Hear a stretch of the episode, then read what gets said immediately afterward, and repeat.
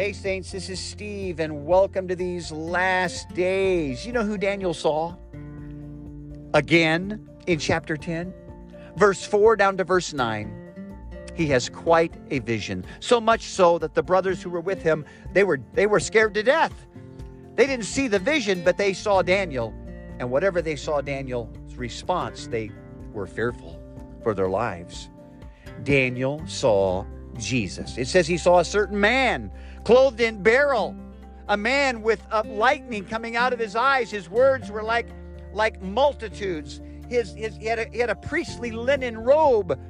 He, his, his, his voice, his eyes, his appearance, his arms, his legs like polished brass. This is the image that John saw in Revelation chapter 1, standing, operating, moving amongst the churches. Daniel saw Christ. But he saw Christ in glory, yet he's called a certain man. This means Daniel saw the incarnated Christ, Jesus, glorified as John saw him. We all need to see this glorified, incarnated Christ, God becoming man. In chapter 2 of Daniel,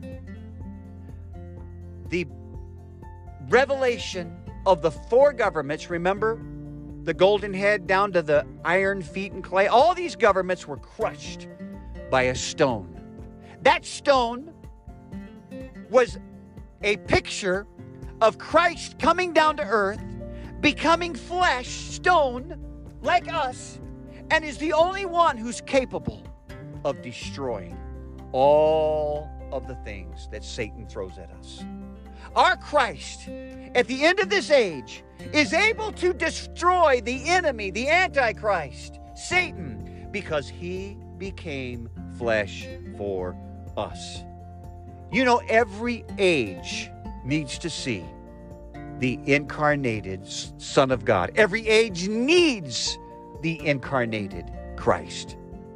The last, the set, the first Adam needs the last Adam. Abraham needs the incarnated Son of God. David, all the kings, all the prophets, all the patriarchs, Daniel needs the incarnated Son of God, this certain man. Have you seen this certain man in all of his glory? Shadrach, Meshach, and Abednego saw him, this certain man, with them in the fiery furnace. You know, Christ experienced everything he experienced so he could be with you in whatever you go through. He stubbed his toe. He experienced humanity for you. He was in the lion's den with Daniel. What are you facing? He experienced all of the human life for you. Then Daniel saw him in Daniel chapter 5, I believe. He wrote with his hand, the hand of a man, on the wall in front of Belshazzar, and Daniel interpreted the word of God. Did you know that the word became flesh? I don't think we could understand anything in the word of God if our Christ did not come down and make it reality. You cannot understand the word of God without an incarnated Christ and his reality. The Bible opens up when you know the reality of Christ. And then we see in chapter 7 the Ancient of Days, which is God the Father. The Son comes before him and takes and takes that eternal purpose, that book, out of the Father's hand. Why is he qualified to do that? Revelation chapter 4 and 5. Because he completed it all. He's the Lamb of God who experienced humanity and now the ascended Christ is able to take to take that book out of the Father's hand and accomplish all things for us.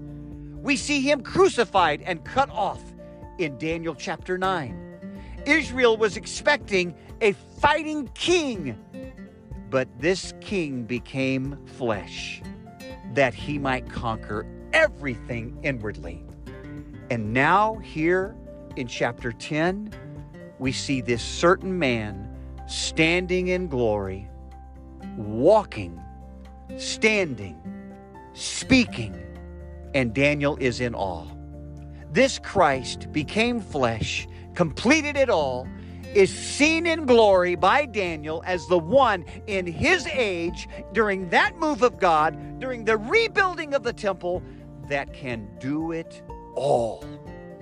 Praise the Lord. There's a certain man named Jesus who did it all.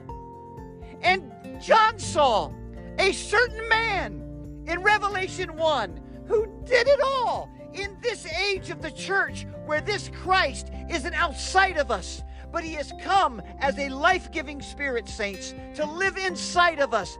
Christ lives in us. The Holy Spirit is not offended by this. The Father's not offended by this. This is their eternal purpose to get Jesus in you so that his human life can be inside of you, this Christian life, so that day by day by day by day by day in this age, you can turn to Jesus and this life, this life in your flesh can be lived by Christ who lives in your spirit. This is the Christ who became a man, who lives in you and is supplying his life to you moment by moment, that there might be an expression of the kingdom of God on earth which will manifest the glory of God throughout the ages. This is the mystery of God. Are you seeing this Christ who became flesh and is so available in your daily life? Are you experiencing him? This is the testimony that is needed in these last days. Amen.